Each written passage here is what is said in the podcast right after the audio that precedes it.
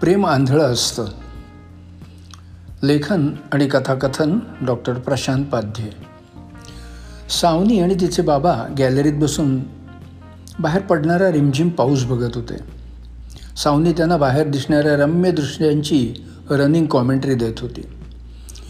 बाबा एवढे काळे कुट्ट ढग सूर्याला झाकायचा प्रयत्न करतायत पण तरीही तो मधूनच कुठून तरी बाहेर डोकवायचा प्रयत्न करतोच आहे.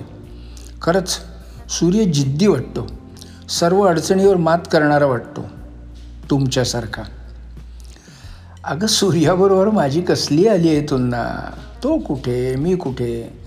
जरा तरी साधर्म्य आहे काय? हो आहेच मुळे. बाबा तुम्ही तुमच्या अंधत्वावर अशी मात केली आहे की तुम्हाला दिसत नाही हे कुणाला सांगूनही पटणार नाही. अगं मात कसली आणि कसलं काय? हां? असं कसं?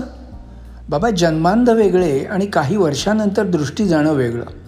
मला वाटतं जेव्हा तो ॲक्सिडेंट झाला तेव्हा तुम्ही जेमतेम बारा वर्षाचे होतात. त्यानंतर दृष्टी गेल्यावर काय होतं याची कल्पनाच करवत नाही. मी बऱ्याच वेळा डोळ्यावर पट्टी बांधून याच खोलीत फिरायचा प्रयत्न केला आहे नेहमीची जागा असूनही किती ठिकाणी आपटले ते विचारूच नका. हे सगळं माझ्यासाठी क्षणिक होतं. पण कायमचं तसंच पट्टी बांधून राहायला सांगितलं तर काय होईल? या विचाराने अंगावर काटाच उभा राहतो. पण तुम्ही हे सगळं एकही अवाक्षर न काढता सोसलं कसं जमलं असेल तुम्हाला ते देवच जाणे. मला समजायला लागल्यावर सुरुवातीला मला वाटायचं की तुम्हाला नक्की दिसत असणार. तुम्ही मला फसवताय. पण नंतर हळूहळू सगळं समजायला लागलं. ए तू काय आज माझं कौतुकच करायचं ठरवलं आहेस काय? तसंच काही नाही पण खरं तेच बोलले. त्यानंतर तो विषय तिथेच थांबला. तेवढ्यात खालून एका वरातीतल्या बँडचा आवाज ऐकू यायला लागला. सावनी गॅलरीच्या कठड्यावर रेलून खालून जाणारी वरात आणि त्यात बँडच्या तालावर नाचणारी माणसं पाहू लागली. तिला खूप गंमत वाटत होती. लोकांचा नाच बघायला तिला खूप आवडायचं. पण तो आवाज ऐकून माधव सोळंकी मात्र पंचवीस तीस वर्ष मागे गेले. ते क्लॅरनेट बेंजो आणि व्हायलिन खूप छान वाजवायचे. वडील लवकर वारल्यामुळं त्यांना शिक्षण अर्धवट सोडून घराला आधार द्यावा लागला आणि नेमकी त्यांची कलाच त्यांना त्यावेळी उपयोगी ठरली. एका बँड पथकाने त्यांना बोलावून घेतलं. त्यांच्या वाजवण्याच्या कौशल्यानं त्यांच्या अंधत्वावर मात केली होती. बँड पथकाच्या मधोमध त्यांना ठेवलं जायचं त्यामुळे त्यांनाही चालण्यात कुठे अडचण येत नव्हती. एका लग्नात गंमतच झाली. ज्या मुलाचं लग्न होतं त्याच्या वडिलांचा सुरमई नावाचा सुप्रसिद्ध ऑर्केस्ट्रा होता. त्यांनी छोट्या माधवचं वाजवणं ऐकलं आणि त्याला आपल्या ऑर्केस्ट्रामध्ये घेतलं. आता माधवला पैसे पण बरे मिळायला लागले आणि रस्त्यातून उन्हातानातून चालायलाही लागत नव्हतं. माधव ऑर्केस्ट्रामध्ये आणखीन निरनिराळी वाद्य वाजवायला शिकला. नंतर सुरमई ऑर्केस्ट्राच्या मालकाच्या डोक्यात एक कल्पना आली की पण सर्व अंध कलाकारांचा एक वेगळाच ऑर्केस्ट्रा काढूया. आणि गंमत म्हणजे त्याची कल्पना एकदम कमालीच्या बाहेर यशस्वी झाली. सतत कार्यक्रमाची रांग लागलेली असायची. परदेश वाऱ्या पण होऊ लागल्या. आता माधवला जरासुद्धा वेळ नसायचा. त्याच्या घरी पैशाचा ओघही वाहू लागला. त्यानं आपल्या लहान बहिणीचं शिक्षण पूर्ण करून लग्नही लावून दिलं. तिच्या लग्नात त्याने स्वतः बँडमध्ये बेंजो वाजवला. एका दिवशी त्यांच्या अंधांच्या ऑर्केस्ट्रामध्ये एक मुलगी दाखल झाली अपर्णा नावाची. तिचा आवाज अप्रतिम होता. त्यामुळे जास्तीत जास्त गाणी तिलाच म्हणावी लागायची. अर्थात मोबदलाही भरपूर मिळायचा. ती खूप मेहनती होती. गाणं प्रॅक्टिस करून पूर्ण बसल्याशिवाय ती म्हणायचीच नाही. त्यातून माधव आणि तिची जवळीक वाढली. माधवला हळूहळू तिच्याबद्दल ओढ वाटू लागली. मनात सतत तिचेच विचार येऊ लागले. ज्या दिवशी प्रॅक्टिस नसायची किंवा शो नसायचा त्या दिवशी त्याला करमत नसे. तो उगीच चिडचिड करत बसायचा. त्याला कळत नव्हतं की असं का होतं आहे अशी बेचैनी का येते? तो बेचैन झाला की तासन तास क्लॅरनेट वाजवत बसायचा. असाच एकदा तो वाजवत बसला होता आणि त्याचवेळी अपर्णा एका नव्या गाण्याबद्दल बोलायला आणि ते बसवण्यासाठी त्याच्या घरी आली. त्याला दार सताड उघडं टाकून बेधुंद वाजवताना ऐकून तिला आश्चर्य वाटलं. ती स्वतः अंध असल्यामुळं त्याच्या चेहऱ्यावरचे भाव पाहू शकत नव्हती. पण तिला मनातल्या मनात कुठेतरी त्याच्या मनातली भावना स्पर्श करून गेली. ती आवाज न करता तिथेच बाजूला बसली. काही वेळ ती तशीच बसून होती पण तिला सतत जाणवत होतं की माधवचं कुठेतरी काहीतरी बिनसलं तिने अलगत त्याच्या खांद्याला स्पर्श केला. माधव अचानक झालेल्या स्पर्शानं दचकला आणि त्यानं क्लरनेट बाजूला ठेवलं. अपर्णा तू कधी आलीस? जेव्हा तू पूर्ण हरवला होतास ना तेव्हा. ओके. मला कळलंच नाही ग.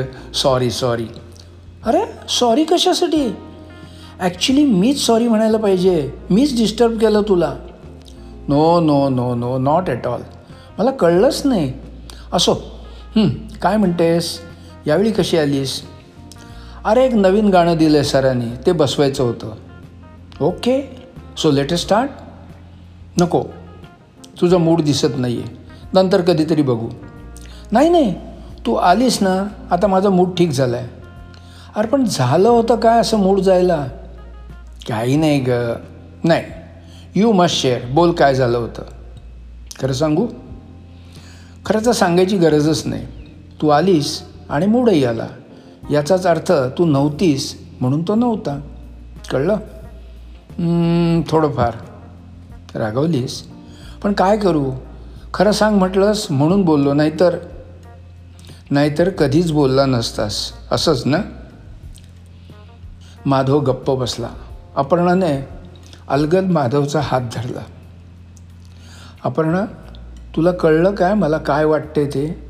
म्हणजे मला तू आवडतेस. हेच सांगायचं आहे ना? अरे दिसत नसलं तरी भावना कळायला दृष्टी लागत नाही. मला हे काही दिवसापासून जाणवत होतं. पण मला वाटतं ते बरोबर असेल ना अशी शंका यायची. पण शेवटी मी बरोबरच होते. माझंही तुझ्यावर प्रेम आहे पण कसं व्यक्त करायचं तेच कळत नव्हतं. बरं झालं आज गाण्याच्या निमित्तानं आले आणि सगळा उलगडा झाला.